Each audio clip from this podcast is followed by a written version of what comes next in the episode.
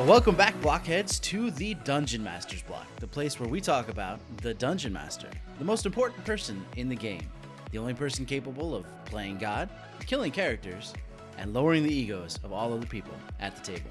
I'm one of your hosts for this week's episode, Dungeon Master Ian, and I am joined by the illustrious Dungeon Master Andrew. And today we are talking about one of the goddesses of the Forgotten Realms, which is one of Andrew's favorite settings. And we're going to be talking about Selûne. So if you are interested in that goddess at all, this is the episode for you. And it was voted on by the DM's Block Forum as the goddess that you all wanted to talk about. But before we get into that, Andrew, we have a five star iTunes review. More like a Yes, five star iTunes novel. Indeed. Our review comes from GM Yoshi, and the title is Best RPG Advice Podcast Out There, and this is five stars. I have been running RPGs for the last seven years, but since I sort of just fell into GMing with no one around to teach what running an RPG should look like, I made the most of my games like video game quests. You know the ones. Go get me 10 boar tusks, 5 spider eyes, and the fin off of that really big fish in the pond. Why, you ask? Um, no time for questions, just go get them, and I will give you XP. The games would only last a few months before someone would quit, and we would start over with new characters on a new quest. After I started listening to the DMB, I realized how full an RPG world could be. I recommend this podcast to everyone who is looking at running any kind of RPG. Even though they lean more towards the fantasy genre, their wisdom is applicable to any system in any genre. They bring in the best guests and talk about the most insightful topics. Even if you are only playing an RPG, even if you are only playing in an RPG, you should listen because these guys are the best. And who knows, maybe someday you will try your hand at running a game. Thanks to DM Mitch, DM Chris, DM Neil, aka Jote Moniac, DM Ian, and DM Main Prize. My homebrew world of New Atra is thriving and my players are all having a blast. Keep on dungeon mastering. P.S. I have really enjoyed having Jote Moniac play in my game on the Gamers Playing Forum. He is really awesome. Okay, I am done now. well, thank you, DM Yoshi. We really appreciate it. We're glad that you have jumped in with both feet into making your world a bigger and broader place for your players. And as fun as WoW sort of quests can be sometimes, I'm glad that you've taken the step into a more immersive environment for your players. Good on you. But Andrew, Now let's head to the meeting.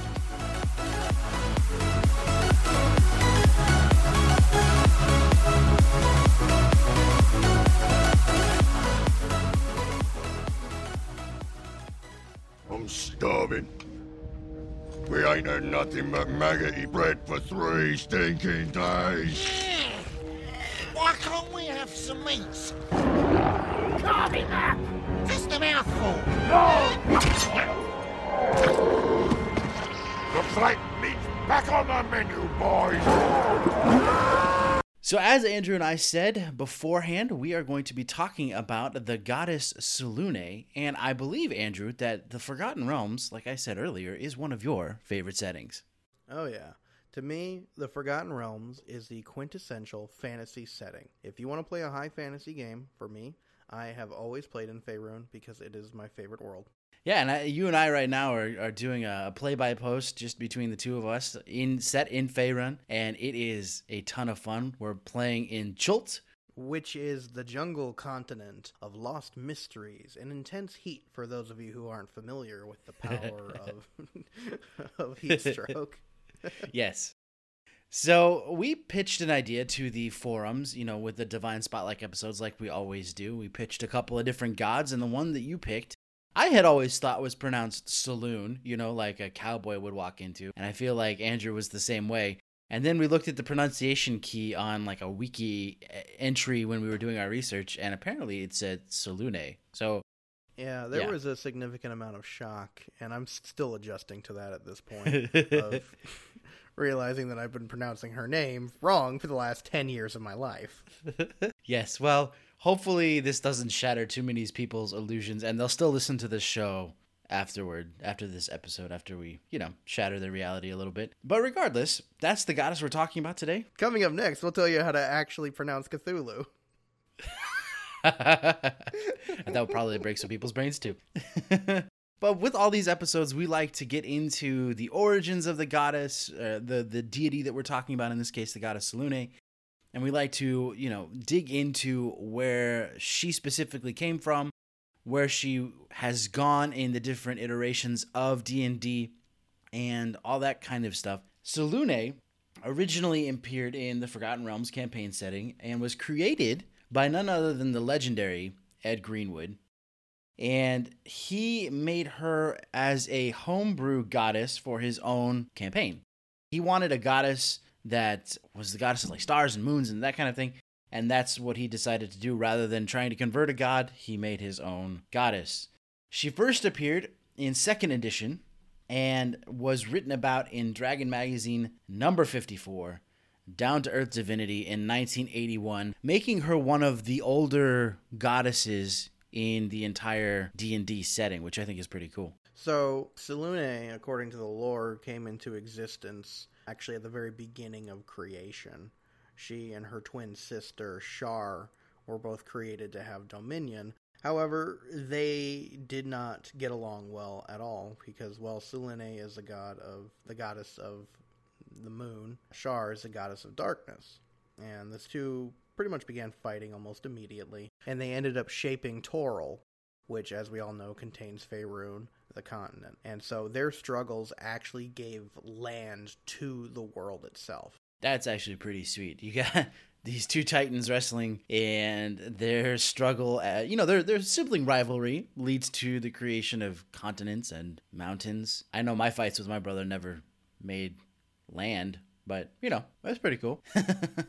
Her symbol, for those of you who are interested in that sort of thing, if you have, if you have a cleric or paladin of Selune, they would be wielding a, a symbol that had like a pair of feminine eyes with seven stars around it. And that would be sort that's sort of her go-to icon, if you will. You know, for those of you who don't know, this is take two of this episode because we lost take one due to various hard drive issues. And I mentioned this in the, the first take of this particular episode. I always wondered what what do feminine eyes look like if you could make them into a holy sigil. And I found out they're very Egyptian looking. So it's a, like a pair of Egyptian eyes with like seven stars above it.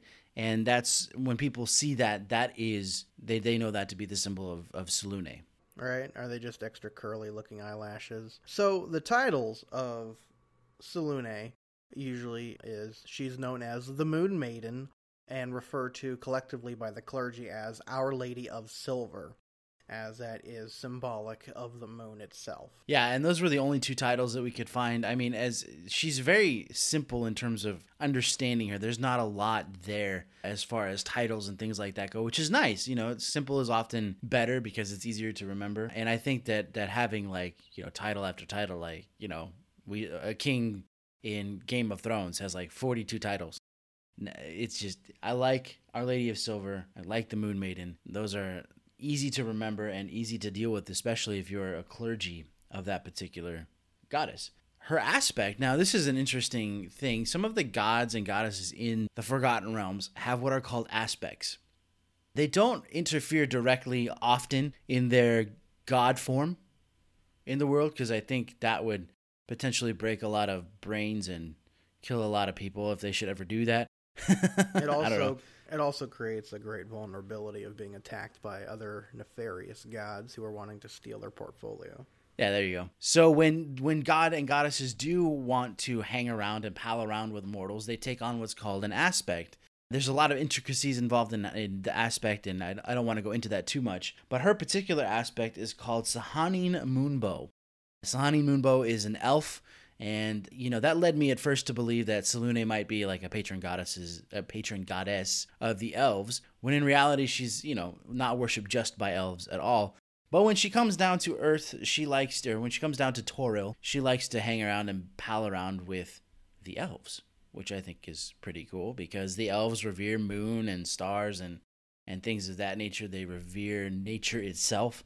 And so it makes sense that if she were to come down and pal around with anyone, it would be the elves. So, for power level, Selune has had a bit of a rough couple of decades of existence. The fact is, her sworn enemy Shar despises her, and Selune would prefer to outright battle against Shar one on one, Shar is far more cunning, being the goddess of darkness. She prefers to operate in the shadows, no pun intended, and take out Selune's followers as a way to weaken Selune. So Selune, when she came into existence, was a greater deity, but she was unable to hold that power level, knocking her down to uh, an intermediate deity due to the fact that she's consistently losing against Shar. So by 5th edition, however, she was able to then get back to the top and regain a significant portion of that power restoring her to a greater deity. So she's in a bit more of a state of flux than some of the more powerful deities, kind of going down and back up and then down again. So Yeah, she's never been really constant, which, you know, ironically mirrors the state of the tides if she's the goddess of the moon, ebbing and good point. flowing and ebbing and flowing. Waxing Uh, and But yeah, I like I, waxing and waning. Yep, that that too. And then, you know, I like the fact that as far as it gives the appearance that that five or that excuse me, that Wizards of the Coast their gods are not always stable or perfect or anything. There are some gods that have like held one power level through their entire existence, and there are others like like Selune who have fluctuated quite a bit. As far as her portfolio goes, since we've been talking about power level, non-evil lycanthropes are her domain. Navigation, questers, like people who go on quests, stars, and wanderers.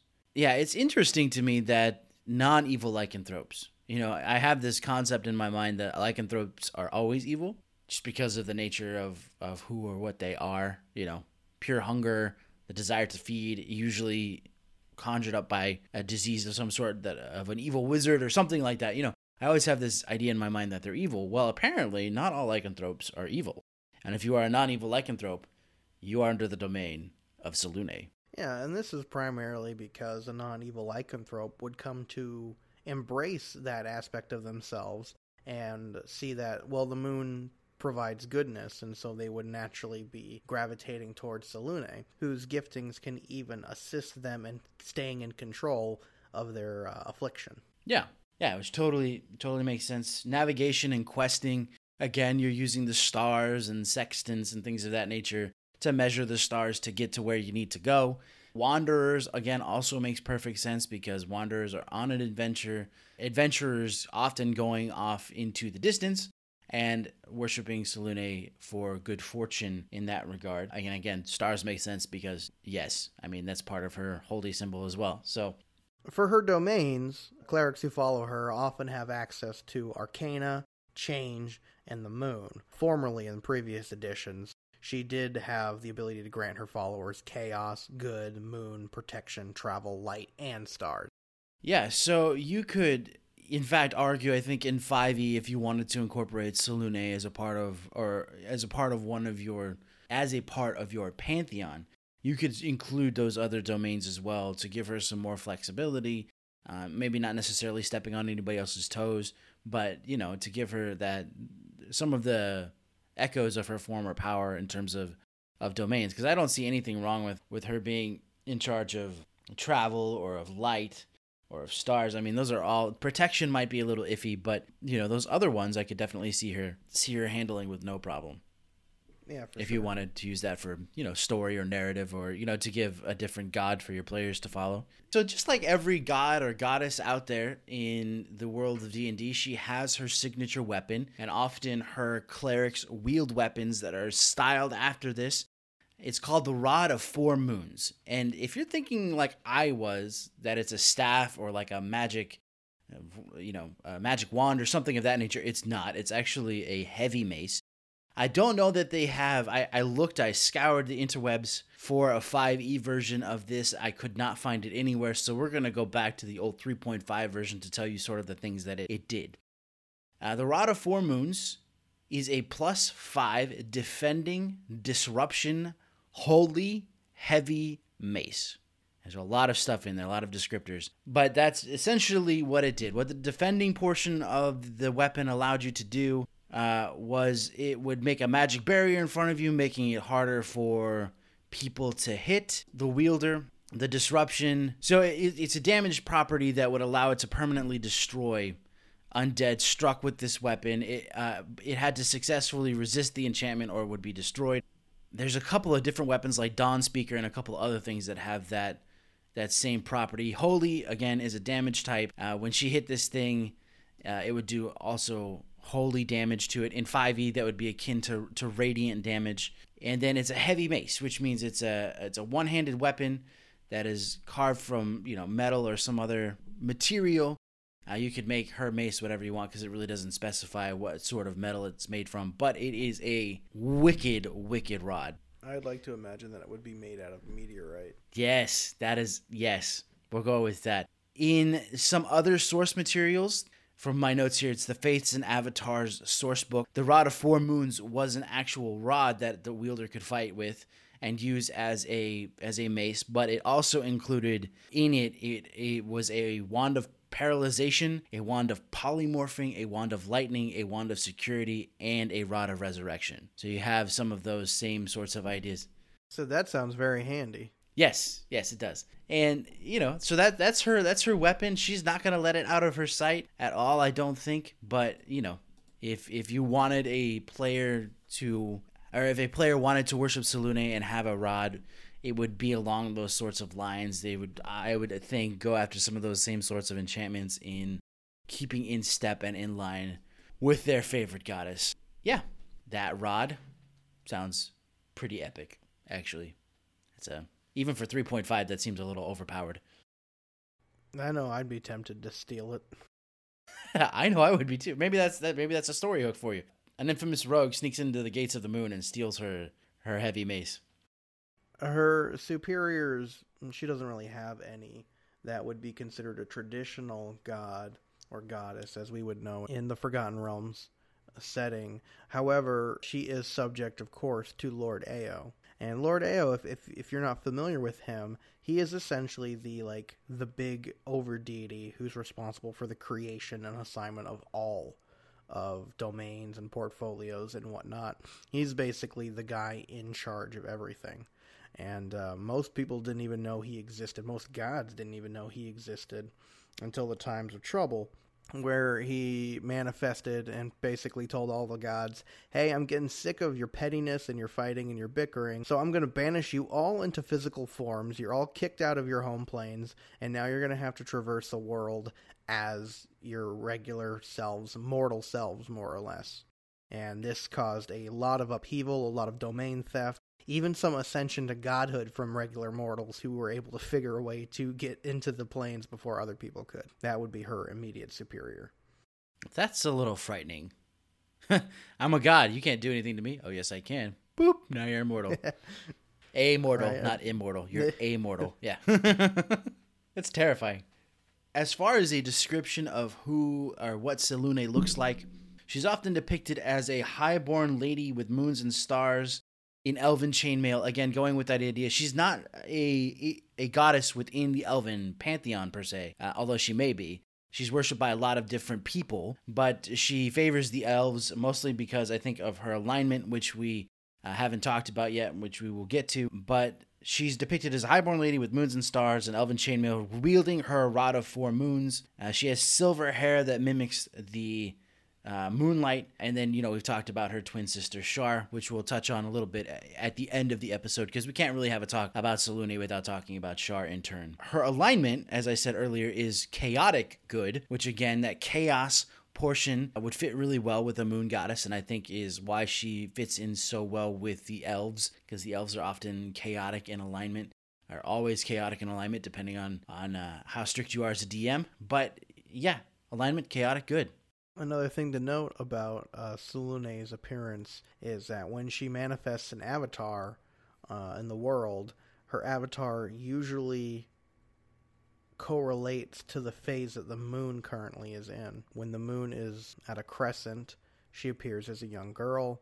When the moon is full, she appears as a middle aged woman. Yeah, when the moon is waning, she appears as an elderly woman. That's pretty cool. You could you can incorporate that in a lot of different ways if you were to bring Selûne into your world as far as her appearance. Yeah, that's that's pretty cool. So let's talk about Selûne's worshippers. Uh, Sul- Selûne as a is a pr- primarily female-dominated religion. There are a significant number of female uh, clerics and soul casters. Female, or sorry, the women dominate the church hierarchy there. Good and neutral lycanthropes worship her. Uh, sailors are also people who would follow after her, which, if you're unfamiliar, normally the goddess to appease on the seas is Umberlee, but she's a very mm-hmm. evil goddess who usually threatens to destroy people who don't pay her homage. So the act of worshiping Selûne in order to find uh, safekeeping would it'd be an act of defiance against Umberlee, but would give you a better chance of surviving if any if you were to suddenly invoke Umberlee's wrath for other reasons. Umberlee is a very nasty goddess. Yeah, she's actually one of my favorite goddesses, like in, yeah. Faerun, because like anyway. and as well as sailors and navigators, there is also a specific branch of monks known as the Sun Soul monks. Her clerics primarily focus on eradicating evil lycanthropes. They are responsible for going out across the land and rooting out evil. Selûne gives them the power to find lycanthropes who are in disguise or hidden, as there are a great many evil ones that are using their giftings and powers for you know, personal gain or destruction of others. Yeah. So the other thing the Sun Soul monks are responsible for doing is finding the beings called shards uh, with a capital S. Shards are basically human embodiments of the different aspects of Selûne, and they are her main way of combating Shar. So, you know, you might have a, a, a human or an elf or somebody else who has been touched by Selûne in some way, given power, given responsibility, and the Sun Soul monks are responsible for finding those individuals and protecting them while they discover their powers, while they discover, you know, those those sorts of ideas while they come into power to help Selûne combat Shar. The temples of Shar are pretty cool looking. You know, they're often open face to the moon, uh, made to depict the the phases of the moon and things of that nature, often gilded with stars and things of that nature. They are places also where people will go for fortune telling, for healing, for prophecy, all those sorts of things as as well. Another yeah, another function of these temples too is to provide aid to the mentally ill or people who are losing their minds or as the phrase would be called, a lunatic. Yeah, there you go. Lunatic. Yeah, Luna. Moon. Yay! Made the connection. So there is a heresy within the Church of Selûne, and it is quite a scandalous one. These heretics, they call it the Dark Moon Heresy.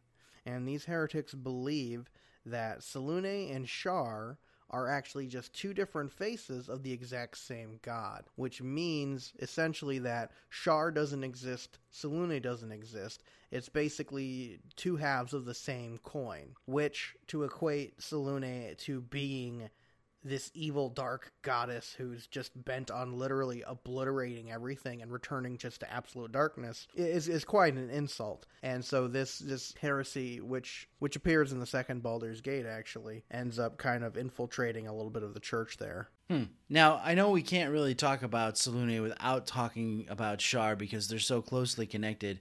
But without getting into too much detail, Shar is Selûne's twin sister. They're sort of opposite forces, and we've sort of mentioned some things about Shar. She likes to work from the shadows. Selûne likes to confront directly. Selûne wants to to promote life and light, whereas Shar wants to death and destruction and darkness. Is there anything else we should know about Shar that would inform us about Selûne? Shar often grants her followers, clerics, the power of deception and control over illusion so that they may operate in the shadows.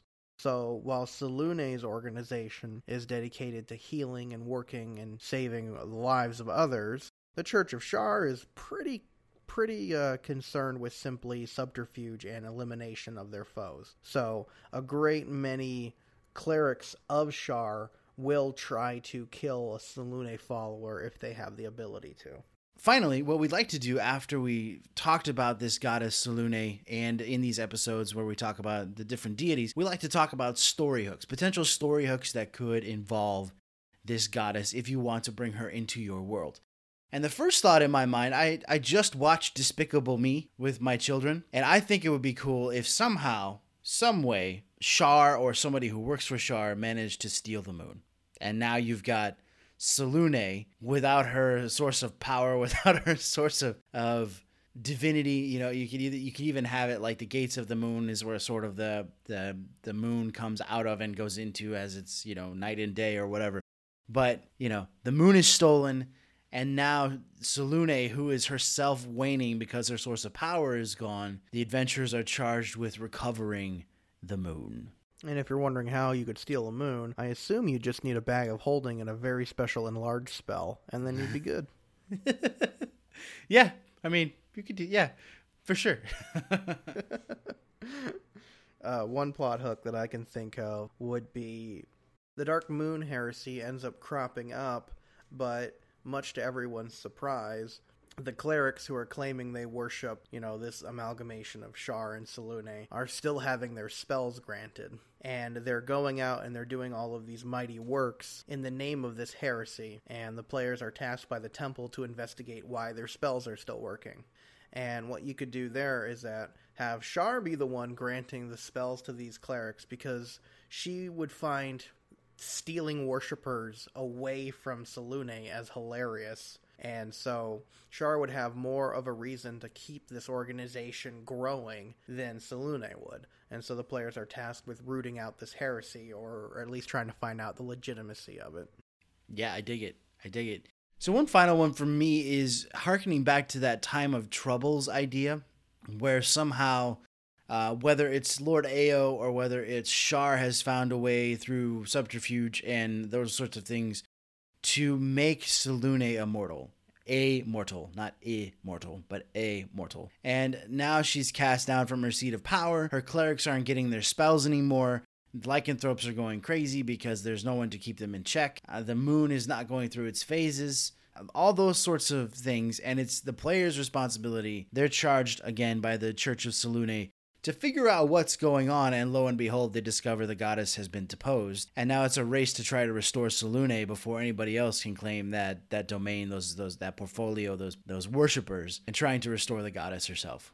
And you can add an additional level of fun to that by having at some point the players being approached by Shar and given a counteroffer saying, "Hey, I'll set you guys up really great if you make sure this Selune character dies when you find her." moral dilemmas. You gotta love it. They're always a great thing to incorporate into these particular types of quests.